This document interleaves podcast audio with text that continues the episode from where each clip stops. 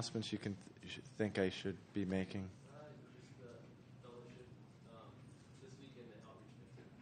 What's that? Oh, right. Okay, we have a home fellowship on Friday nights, and uh, also uh, we'll pray about this later. But we're going to be have the Children's Vacation Bible School in Mission, Maine, the last week of July. Be praying for that. If you're still interested in participating, speak to Misty.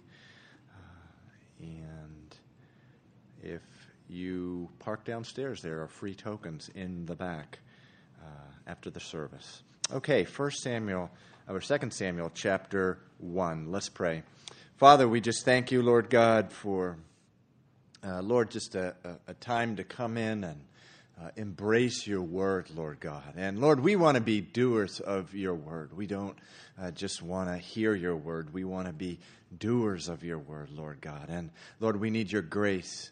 Uh, to be the people who are doers of your word. Lord God, and uh, we pray that uh, not only for the wisdom this evening to understand uh, this word, Lord, we also pray, Father, for just the grace to go out and be uh, the people that you're calling us to be through your word. Father, I just pray this evening if there's uh, anyone here, Lord God, that uh, Lord, uh, needs uh, encouragement, Lord, that you would encourage them, Lord. If they need, uh, Lord, a swift rebuke, I just pray that that is done in their heart. Lord, if they need, uh, uh, if they need just an, an, exhortation, Lord God, or just a, a, word of kindness, Lord God, we pray that they would receive it from you this evening, Lord. And I just pray all these things in Jesus' name. Amen.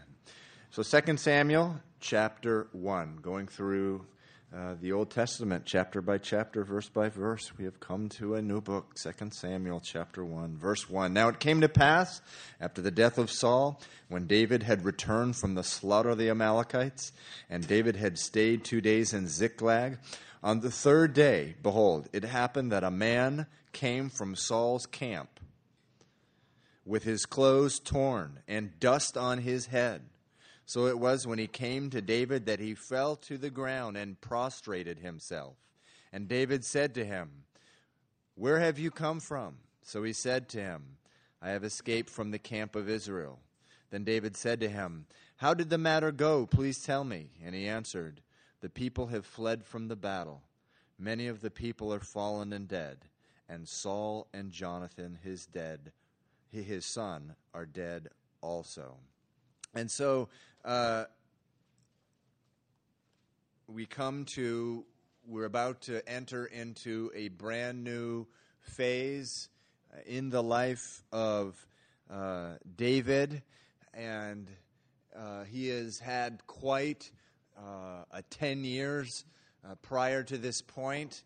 He had been raised up from obscurity as a shepherd and found himself after defeating Goliath uh, at the king's table, married to the king's daughter, commander of the uh, king's uh, battalion of a thousand soldiers at a, at a very young age. He was probably about 20. Uh, but then uh, when uh, King Saul uh, began to envy what the Lord was doing uh, in his life, and uh, pretty soon Saul was chasing after him, uh, looking to kill him, killing others who were sort of getting in between uh, him and David, uh, slaughtering a, a, whole city at one time. At, at, at, and this went on for eight to ten years. Every day, Saul chasing after David, who was living in nooks and crannies and caves in the wilderness. And uh, after a while, we read in 1 Samuel 27, verse 1, David just got sick of it. He got sick of the place that God had him in. He was sick of the trial. He was sick of fighting. He was sick of it. And so he left Israel. He went to live in the land of uh, Philistines uh, amongst some of the most uh, pagan, uh, worst, uh, violent, sexual, uh, immoral temple worship that existed in the world. He, he, he, lived right in the midst of it. He decided he'd rather have uh, be next to that uh, than be sort of in the trial, in the Job like trial that God had him in. And within a few months, uh, you see from that chapter, chapter 27 of 1 Samuel, he began to live a life of deception. And, uh, and uh, pretty soon, uh, by the end of that chapter, we see him doing the unthinkable. David lining up in battle against Israel an amazing thing of the spiral of sin, how soon uh, it, it, takes, how quickly that someone can go from just flirting with sin to completely opposing uh, God and His Word. And so David lines up uh, against Israel, who was about to fight the Philistines. He lines up with the Philistines uh, and miraculously, God removes them, him from the battle.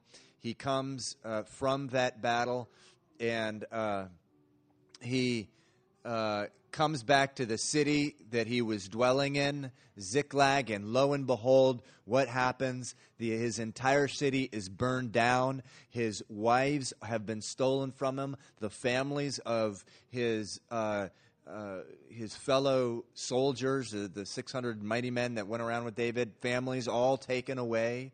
Uh, all his possessions uh, are either stolen or they've been burnt to the ground. One of the most, uh, one of the greatest pictures in the whole Bible of where sin will take you, of where the devil will take you, and all.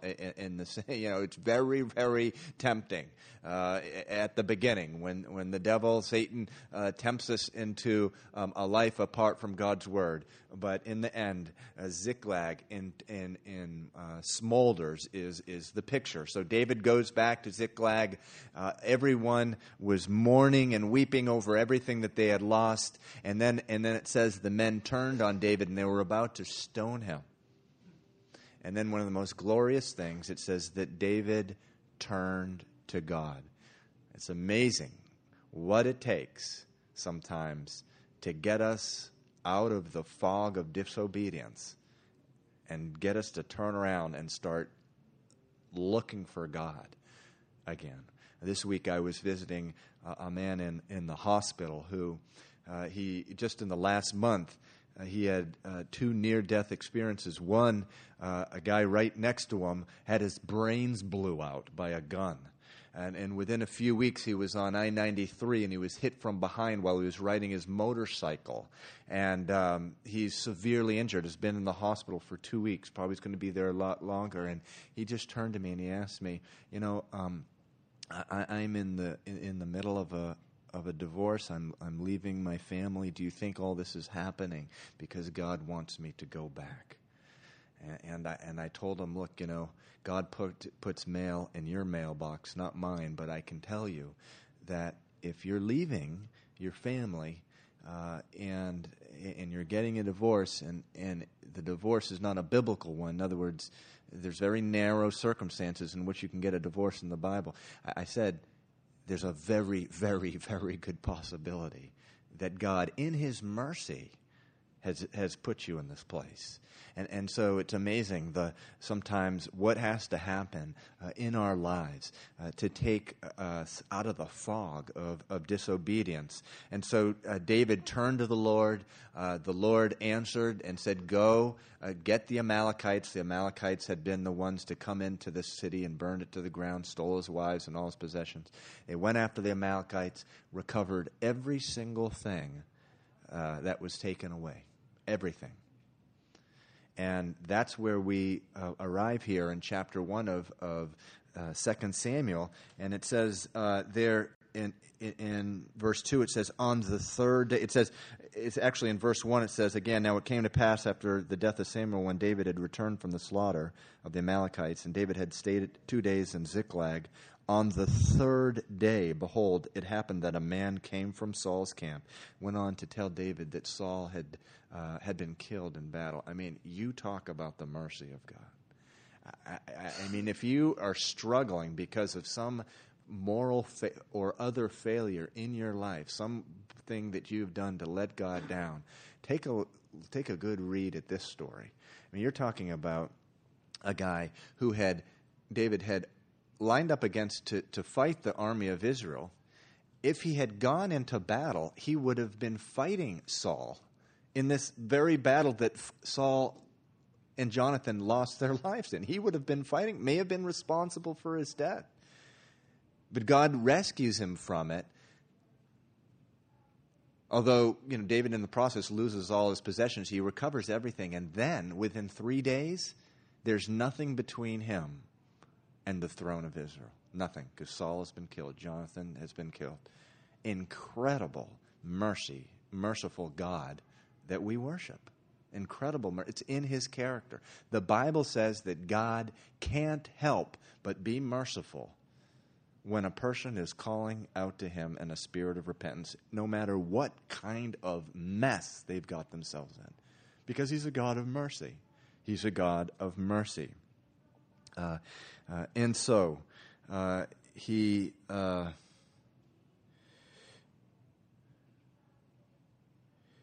you know, I, I was thinking, uh, you know, when I was reading about this, how how David would have lost his testimony in such a big way uh, if he had gone into, into battle and, and fought Israel and maybe even participated in the death of Saul. Remember how twice he had been right next to Saul in a cave one time, uh, and another time at night while Saul was sleeping. And each time he, I guess he ripped a part of his robe off one time, and the next time he took his spear and uh, went up to a mountaintop and called out to him and said, Look, Saul, I could have killed you, but I didn't. And that was just one of the most outstanding acts of Christ like uh, courage and respect for the authority of God that you'll see in the entire Bible. How he would have lost that entire testimony if God had let him go into that battle. And, and so it was just such a, a merciful act of God uh, that God did uh, pull him out. So, verse 5 uh, of, so David finds out that um, Saul is dead, and he says in verse 5 So David said to the young man uh, who told him, How do you know that, that Saul and Jonathan his son are dead? Then the young man who told him said, As I happened by chance to be on Mount Gilboa, there was Saul leaning on his spear. And indeed, the chariots and, and horsemen followed hard after him. Now, when he looked behind him, he saw me and called to me, and I answered, Here I am. And he said to me, Who are you? So I answered, I am an Amalekite.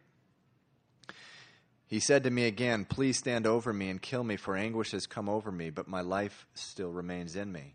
So I stood over him and killed him, because I was sure that he could not live after he had fallen. And I took the crown that was on his head and the bracelet that was on his arm, and have brought them here to my Lord. Therefore David took hold of his own clothes and tore them, and so did all the men who were with him. Must have been a shock to this Amalekite who was showing up with these trophies, uh, you know, Saul's uh, crown, and uh, what else did he take? His his spear here there, and um, his bracelet, his crown and his bra- bracelet must have been a shock, and he must have wondered, oh no, what's going to happen? When all of a sudden everyone starts to weep when they hear uh, Saul, uh, w- when all the people heard his news that Saul had died. And, and, and you know, I, as I was uh, reading this part of uh, 2 Samuel chapter 1, I was thinking to myself, you know, Israel was raised up by God to be a light to the nations. And at the time that Israel, uh, you know, Abraham sort of was called out, uh, Israel was on equal plane with every other nation. The world at that time was just, uh, just purely about violence. It was purely about betrayal. It was purely about treachery, about just everyone, each to his own self, lusting after the lusts of, of their flesh. That is it. And it was in that environment that Israel is raised up. It's raised up. And so, you know, when this Amalekite came into the camp of Israel, he probably never imagined that there would be a people on the face of this earth on the, or the earth that he was on at the time, uh, that would have done anything but rejoice at the news. And, that is because at that time it was all about dog eat dog. You know, it was all about, you know, uh, everyone trying to, it was just, like you see in some of the governments of the world, it was a coup after a coup after a coup. You know, uh, uh, one government is overthrown, the next one, and it's all about you know, as soon as one gets in power, the, the people who left power, they're all killed. And, and, and it was just such a dog eat dog world. Never in his wild dreams would he have realized that the news that he was carrying would be met with horror. He didn't realize or understand that there was a people who was being raised up by the living God above the violence of the world, above the treachery, above the dog eat dog, above the lust of the flesh, and a place where uh, someone like Saul, although he was a man filled with faults and moral failures, uh, that he would be forgiven. Uh, even though the, uh, the man was uh, seeking to kill David and the people who were with David, he would be forgiven, he would be honored, and, and, um, the, and news of his death would be met with a horror. And, and you know, that's what God does with his people. He raises, raises them uh, morally, uh, spiritually, ethically, over the wickedness, above the wickedness uh, and evil of the, of the world. And, and God will raise you up into a godly, into a humble, into a kind, uh, forgiving, faithful human being, uh, even though everywhere around you the world be, may be getting more wicked, more violent, more immoral, more amoral. God will raise you up into a godly, man or woman. That's what he does. He raises up people to be a light to the nations. And so this Amalekite finds out uh, the very, very hard way uh, that uh, he's run into uh, a very different uh, group of people. It says in verse 12, and they mourned and wept and fasted until evening for for Saul and for Jonathan his son, for the people of the Lord, and for the house of Israel, because they had fallen by the sword. Then David said to the young man who told him, Where are you from? He answered, I am a son of an alien, an Amalekite. And so David said to him, How is it you were not afraid to put forth your hand to destroy the Lord's anointed? Then David called one of the young men and said, Go near and execute him. And he struck him, and that he died. So David said to him, Your blood is on your head, for your own mouth has testified against you, saying, I have killed the Lord's anointed. So much for uh, the morality of assisted suicide. Actually, it's a real immoral thing, and it's something that, uh, if we're the salt of the earth, uh, we should be uh, crying out uh, to not allow that to become legal in this country.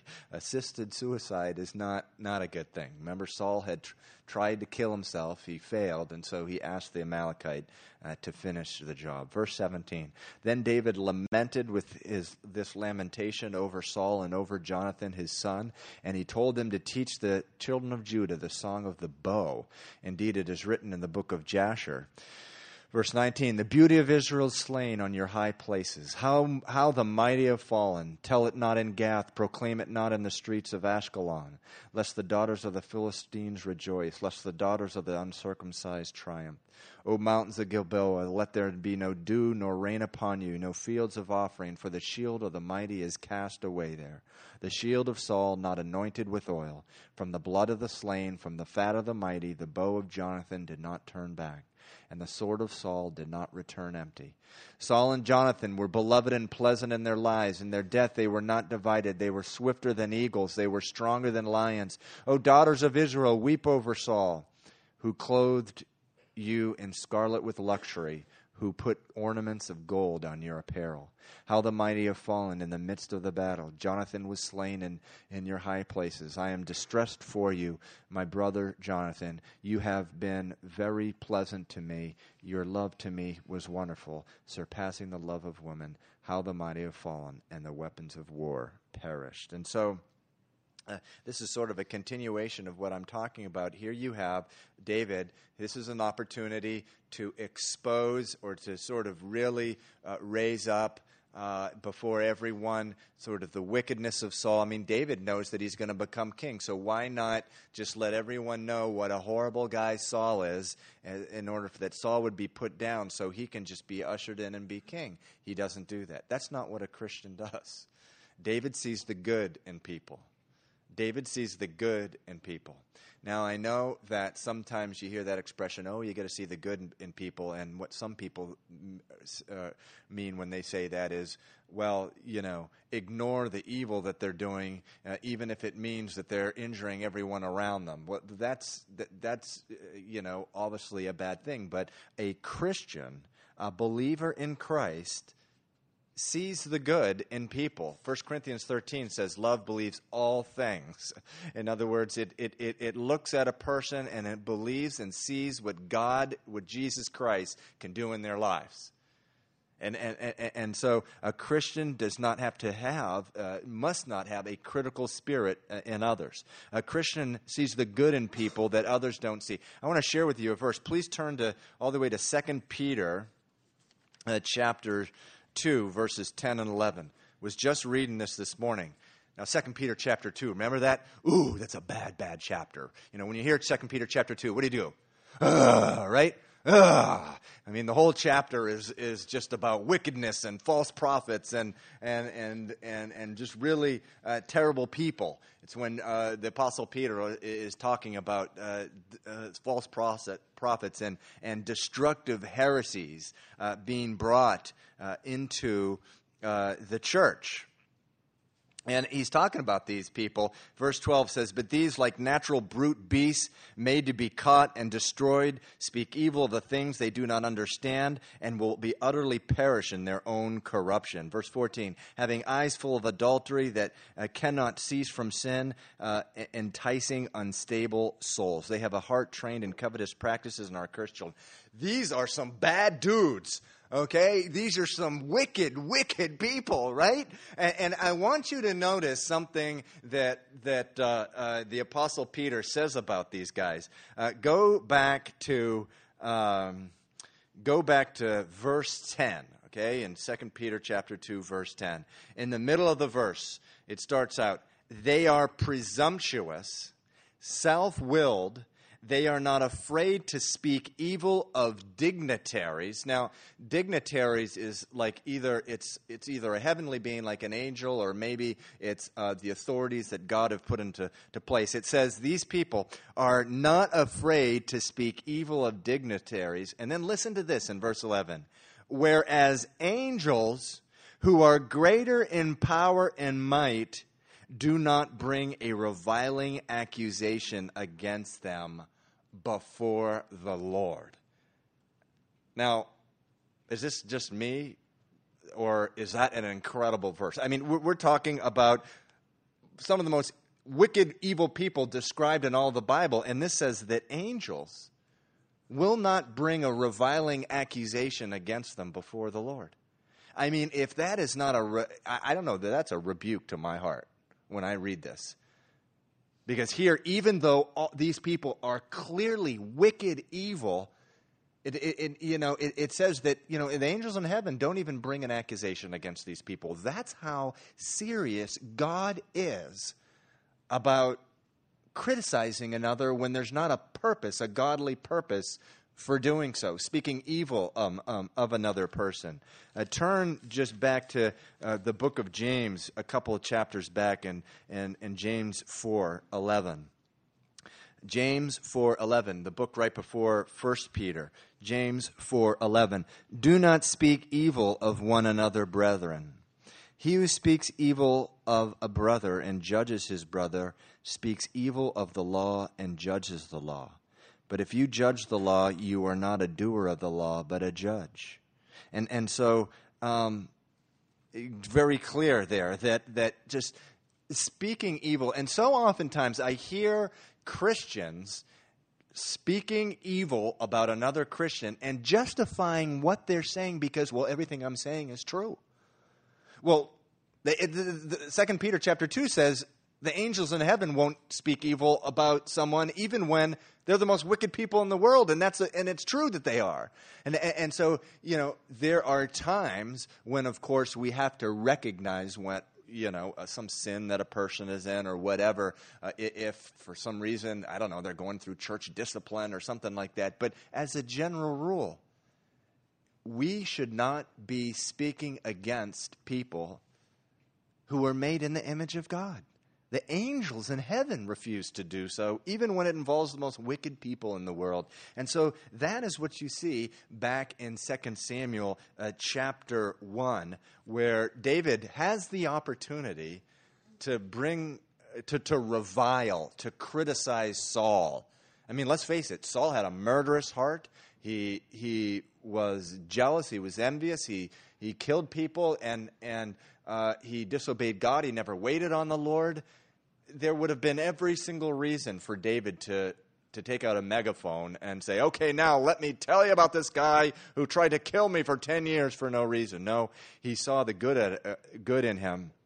Interesting verse in uh, verse 24. It says, O daughters of Israel, weep over Saul, who clothed you in scarlet with luxury, who put ornaments of gold on your apparel. The fact of the matter was, Israel prospered. There was war during Saul's reign, but they prospered greatly uh, during Saul, during uh, because of the security uh, that he brought the uh, country. And then he talks about the love he had for Jonathan.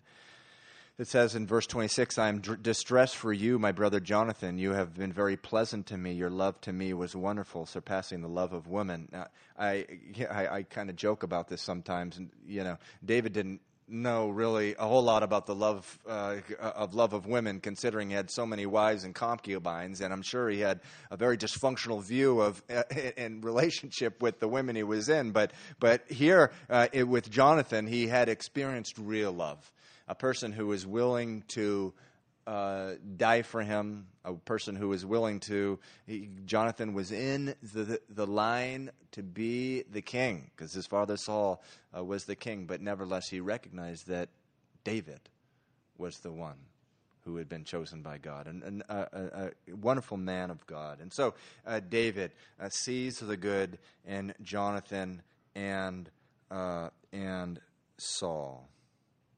And so, you know, the key here is that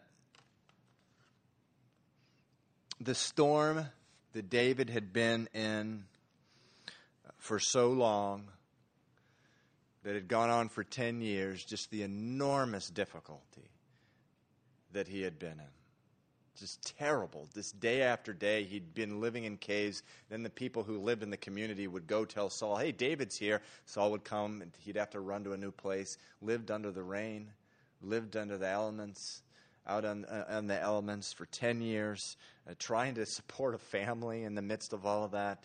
Uh, the storm had finally broken. The Bible says, for everything there's a season, a time for every person under heaven. God establishes a season for a purpose. Listen, once that purpose has been fulfilled, the season will pass.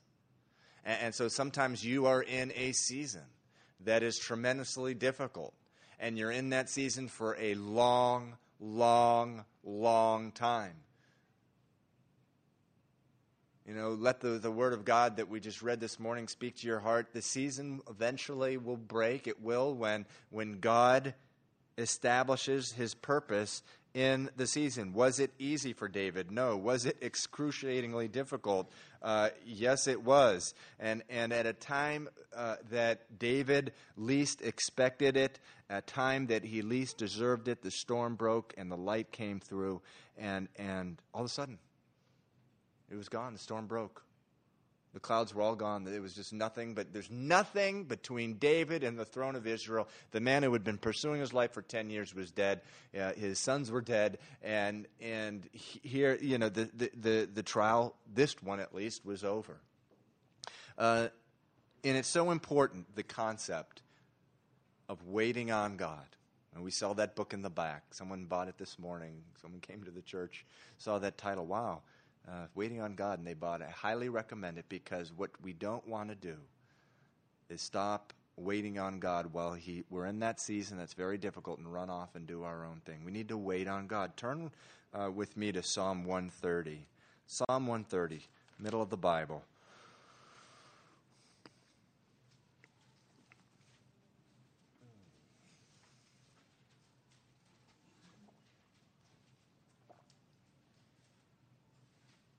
Psalm 130, verse 5. I wait for the Lord. my soul waits. And in his word I do hope. My soul waits for the Lord more than those who watch for the morning. Yes, more than those who watch for the morning. I love that verse. It's talking about, when it says talking about those who watch for the morning, it's talking about the shepherds in the night who just can't wait till morning comes. Have you ever been in, in some situation where you're out and you just can't wait until the morning comes? I, I've read stories about soldiers in battle in the night, and, and, and you know, they're or they're in Vietnam or something, and, and, and you know the, the enemy's just taking pot shots at them. And they don't know what to do because it's night, and they just want morning to come so bad. You know what? What you know? What's what's the problem? Many times with the night, it's it's cold. it's very lonely. it's it can be very dangerous. Certainly, it was for a shepherd with wolves. Certainly, it is for a man of war. Very dangerous. It can be depressing. The night has a way of just really messing with people's minds sometimes. It's a fearful time. It can be a discouraging time. It can so there can be filled with fear, and that is how so often a season will be that God has us in. It's cold, it's lonely, it's dangerous, it's depressing, it's discouraging, uh, it's frightening. Uh, but the Bible says, "Wait for the Lord." My soul, wait, and in His word I do hope. My soul, wait for the Lord more than those who watch for the morning. Yes, more than those who watch for the morning. For every season, for every man, there's, you know, there's a time to, to, to go through a particular trial, but the season will end and the storm will break, and all of a sudden there will just be light and mercy just opening up even as the, uh, the sun comes through the clouds. And so that's what happened to David. All of a sudden, this 10 year incredible trial that he was in uh, ends. And so, what does David do? Now, the easiest thing in the world is for David just to crown himself king and say, okay, now everyone come to me. Uh, Saul is dead. There's a power vacuum. Why not march into Saul's palace? Uh, and proclaim him, himself king. But the wonderful thing about the next few chapters we'll see about when David's actually anointed, he always waits on God's timing. He always waits on it. He never forces God's hand. I've just learned that the hard way in my life. that I can't lay hold of God's purpose for me. You know, many times God will speak to us about something He wants us to do, and what do we do? We go out and do it before His time. And we can't let that happen. And, and we'll see just a wonderful example of, of David. He doesn't just run into Saul's palace and proclaim himself king. The first thing he does is, it says, verse 1 in chapter 2, it says, It happened after this that David inquired of the Lord, saying, Shall I go up to any of the cities of Judah? And the Lord said, Go up. So it doesn't matter how obvious it may seem to you that you need to do this thing or that thing. Doesn't matter how obvious it may seem. You need to pray about it. You need to pray about it because, believe it or not, sometimes what's, what may be obvious uh, to the world is not really what God wants you to do. You need to pray about it. But, but here the Lord says, Go up. And, and David said, said uh, Where shall I go? And he said, To Hebron. To Hebron. Uh, so David went up there, and his, his two wives also, Ahinoam, the Jezreelitess, and Abigail, the widow of Nabal, the Carmelite. And David brought up the men who were with him, every man with his, his household. So they dwelt in the cities of Hebron. Then the men of Judah came, and there they anointed David king over the house of Judah. You see what happened? They came to him. He didn't have to go into Saul's palace, or, or he didn't have to go into Hebron and put the crown on his head. The, the men of Judah actually came to him and put the crown, crown on his head. How wonderful it is uh, that when we wait on the Lord, because then when, when whatever God wants to do in our life happens, we know for a fact it was him, because it wasn't us doing it. So here, it wasn't David doing it. Uh, the men of Judah came and anointed him king. And they told David, saying, The men of Jabesh Gilead were the ones who buried Saul. So David sent messengers to the men of Jabesh Gilead and said to them, You are blessed of the Lord, for you have shown this kindness to your Lord to Saul and have buried him. And now may the Lord show kindness and truth uh, to you. I also will repay the, you this kindness because you have done this thing. Now, therefore, let your hands be strengthened and be valiant, for your master Saul is dead, and also the house of Judah has anointed me king over them.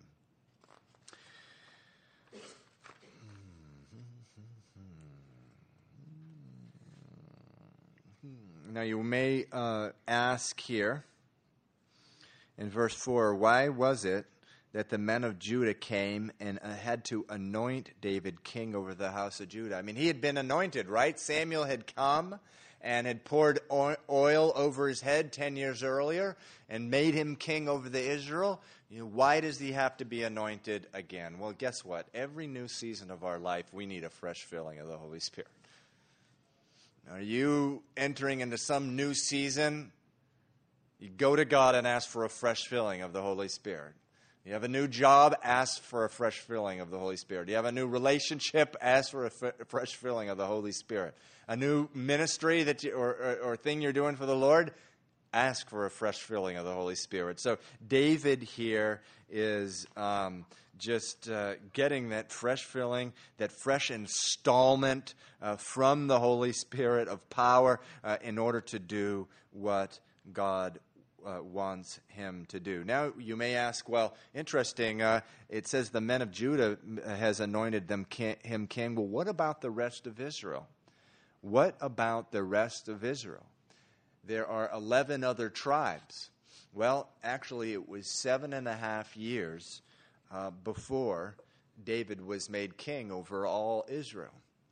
And uh, what you see in the uh, ensuing verses is one of those classic examples of a person and a people just fighting God. Eh, we hear that expression, you know, you hear that expression, oh, you know, he, he, you know, he's fighting God.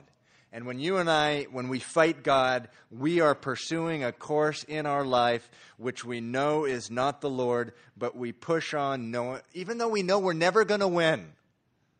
We, we just keep on going. That's, that's what fighting God is like. And from this point out, those 11 other tribes, they're just fighting God. And it becomes just amazingly evident uh, as you read through these verses. It says in verse 8 But Abner, the son of Ner, commander of Saul's army, took Ishbosheth, the son of Saul, and brought him over to Mahanaim, and he made him king over Gilead, over the uh, Ashurites, over Jezreel, over Ephraim, over Benjamin, and all Israel. And uh, and so, it, really interesting thing here. This guy Abner, remember who he was? Abner was Saul's bodyguard and he was the head of Saul's army. And he was the guy who, if you remember, when David came into the camp at night and he could have slain Saul because everyone was sleeping, when he took Saul's spear up to the mountainside, remember he called out and he said, Saul, Saul. And everyone in the camp woke up and, oh, here's David. You know, he says, look, I just took your spear. And then at that point, uh, David started chiding Abner you know, really good bodyguard you are, Abner. You know, I just went right in and I could have killed your master. Nice job. And, and, you know, that was probably a failure of David's, right? Because here now he's got to pay. He's got to pay for the fact that he didn't handle Abner in a very godly way that day. And so, what does Abner do? Mm, Abner, uh, even though, as we will find, knew, knows full well that the kingdom is going to go to David, he sets up this sort of puppet king, uh, one of Saul's sons, who's a very, very weak, spineless uh, man. He sets him up, and it's interesting where he sets him up there in verse 8 in this place called Mahanaim, which is on the other side of the Jordan. It's on the east of the Jordan. It's like away from the danger. I mean, this guy, uh, Ishbosheth, he was not a man of courage. I mean, he takes him over to just sort of protect him and make sure he's out of the way so no one has to pay much attention to him. He's over on the other side of the Jordan, uh, on the east side of the Jordan. And so it says. Um, uh, here that uh, uh, this guy Ishbosheth is uh, is crowned king, and then in verses 12 through uh, 32, you see this. I'm, I'm not going to read through it, but you see this story about uh, the Abner's servants and Joab's servants. Remember, Joab was the the commander of all David's army. Abner was the commander of all. you could say Ishbosheth's army and they uh, got into a fight, and uh, Joab winds up killing, or Abner winds up killing Joab's brother. And that we're going to. That's going to sort of play out at a later time because Joab would certainly, being the guy he was, was not going to forget that. He was not going to forget that. And then uh, we come to uh, verse 1 of chapter 3, it says, Now there was a long war between the house of Saul and the house of David, but David grew stronger and stronger, and the house of Saul grew weaker and weaker. Then go down to verse 6. Now it was so, while there was a war between the house of Saul and the house of David, that Abner was strengthening his hold on the house of Saul, and Saul had a concubine whose name was Rizpah, the daughter of Aiah. So Ishbosheth uh, said to Abner, Why have you gone into my father's concubine? So Ishbosheth, uh, Ishbosheth confronts Abner uh, for going into one of Saul's concubines, which was a you know an, a very dishonorable thing to do defiling really his, his household. Verse 8 says Then Abner became very angry at the words of Ishbosheth and said, Am I a dog's head that belongs to Judah? Today I show loyalty to the house of Saul your father, to his brothers, to his friends, and have, have not delivered you into the hand of David, and you charge me today with the fault concerning this woman. May God do so to Abner, and more also, if I do not do for David as the Lord has sworn to him. See, he knew, Abner knew that David was going to get the kingdom. So it says, uh, again in verse 9 may god do so to abner and more also to da- uh, more also. If i do not do for david as the lord has sworn to him to transfer the kingdom from the house of saul and set up the throne of david over israel and over judah. Amazing that abner knows that. He knew that uh, the kingdom was david but for seven and a half years he carried on fighting the purposes of God. And, and how often uh, we do that in our life, where there's some course of action. Maybe it's a relationship, maybe it's a job, maybe it's, uh, you know, something uh, that we're supposed to be doing, like something the Lord wants us to do, a service or some ministry, that we're just fighting him by, by not doing what he wants. And we go on for years and years. Here, Abner, it says right here, he's telling the, the Ishbosheth, he's, telling, he's saying, the Lord has already anointed David. He knew. But yet he carried on for seven and a half years, fighting God. We do that all the time. You know, if you're here, if you're here the, uh, this evening, and there's something that you're doing in your life to, to, to fight God, Give up. You're not going to win. You will never, never, never, never win a, a fight against God, ever. And, and, and, and you know something? It's because God loves you. It's because He cares for you. He wants to bless you. He, he, he wants to nurture you in His love and kindness, but He, he can't, he, He's not about to allow you to succeed in something that is just going to destroy your life. If you're fighting with God, in any area of your life. Give up, quit. You're not going to win. And so we, we learn this from Abner. So what does Abner do? Uh, verse 12, he, uh, he says he sent messengers on his behalf to David, saying, Whose is this land? Saying also, Make your covenant with me, and indeed my hand shall be with you to bring um, all Israel. And then it says in verse 21, then Abner said to David, I will arise and go, gather all Israel to my lord the king, that he may make a covenant with you, and that you may reign over all that your heart desires. So David sent Abner away, and he went in peace. He went in peace. So now, uh, you know, you see David waiting on the Lord. All Israel is gathering to him. Uh, people, uh, you know, stop fighting God and, and they realize that, look, it's only a matter of time to this guy, uh, David. This man, David, is going to be ruled. Over the next verses, verses 22 through 30, Joab winds up killing Abner, really as an act of revenge. But it's not something that David was happy about at all. In verse 31, uh, David orders Joab to tear his clothes and get in sackcloth and mourn. And, and, and, and so, uh, again, you see this uh, uh thing where, where David publicly uh, mourns over Abner. He mourns over him. It was a treacherous thing that, that Joab did. He sort of tricked, uh, you know, Abner and wound up uh, killing him. In chapter four, Ishbosheth, Ish, Ishbosheth is murdered. Now, once Abner is gone, Ishbosheth, you could say he's dead meat. I mean, you know, he's got no one to protect him at this point, uh, and he's murdered. But he is also murdered by a bunch of guys who treacherously kill him.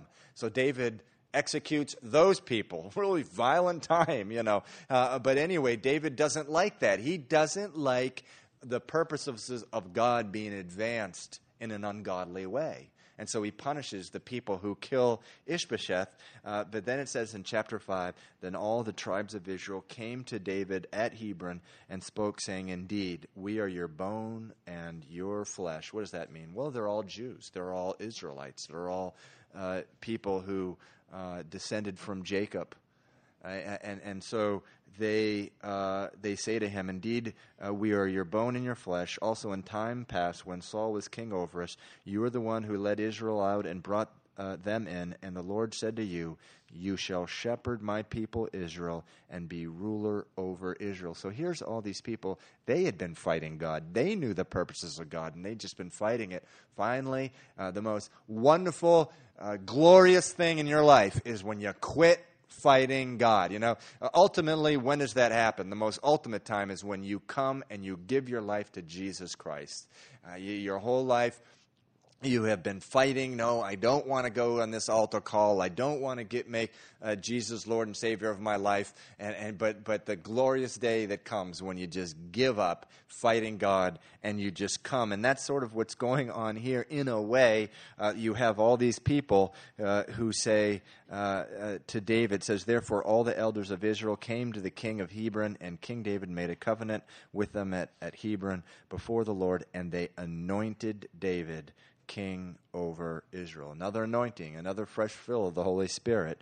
David was 30 years old when he began to reign, and he reigned 30 years. So in, in Hebron, he reigned over Judah seven years and six months, and in Jerusalem, he reigned 33 years over all Israel and Judah. And so uh, it did seem like for a while in 1 Samuel that this awful, terrible, difficult trial that David was in was just never going to end. And, you know, it seems like that in a trial, doesn't it? It just seems like it's never going to end. A bad relationship, a bad, uh, a horrible situation at work, or, or a conflict in a church, whatever. It seems sometimes when you're in it, it's like it's never going to end. But, you know, uh, it is. uh, it, it, it, does end. The season will end. And uh, here you have uh, David finally being anointed over Israel. He had been told uh, that he was king over Israel 10 years before, but God had a lot of work that he, he wanted to do uh, in David's life. Uh, before uh, that actually coming to fruition. And, and God does the same thing in your life and in my life, uh, too. He has a call, He puts a call in our life, but He's got a lot of work to do in our hearts uh, before that call uh, comes to life, comes to fruition. So, anyway, we'll continue uh, next time uh, in uh, 2 Samuel chapter 4. Uh, if you would like to, uh, we're going to be coming back in 10 minutes to pray. if you'd like to go home and get your beauty sleep, God bless you. Please don't hesitate, go. But if you'd like to pray with us, we're to. I want to pray about two things. One, the situation in Israel. Uh, it's a big, gigantic mess there. And as God's people, we're supposed to be praying for the peace of Israel. So uh, let's pray for Israel and everything that's going on there. It's a very uh, uh explosive situation, uh, literally. And the second thing I want to pray for is pray for this uh, missions group that's coming in, and we're partnering with them to to do a vacation Bible school for kids the last week of July. The open air campaigners, like each each prayer group uh, that comes in, the guys over here, the women over here, uh, in 10 minutes to pray for that. Pray for good weather that week because what happens is that uh, the, the, this youth group and the folks just go out into the projects and they just right then and there ask them to you know in a half an hour we're meeting and we're having a bible study please come out and they do it in the open air and and so we need you know our God is the God of Elijah and and he he can hold up the rain uh, if we pray and call out to him. And uh, the book of James it says that Elijah was uh, a man just like us with like passion. So pray that it doesn't rain uh, that week. And and just that God would prepare the hearts of, of the kids in the city. Such an incredible need in the city uh, for uh, the kids to to get to know that that God loves them that Jesus died for them. So if we can remember those two things and anything else you may have on your heart uh, to pray for. Okay, God bless you. You are dismissed.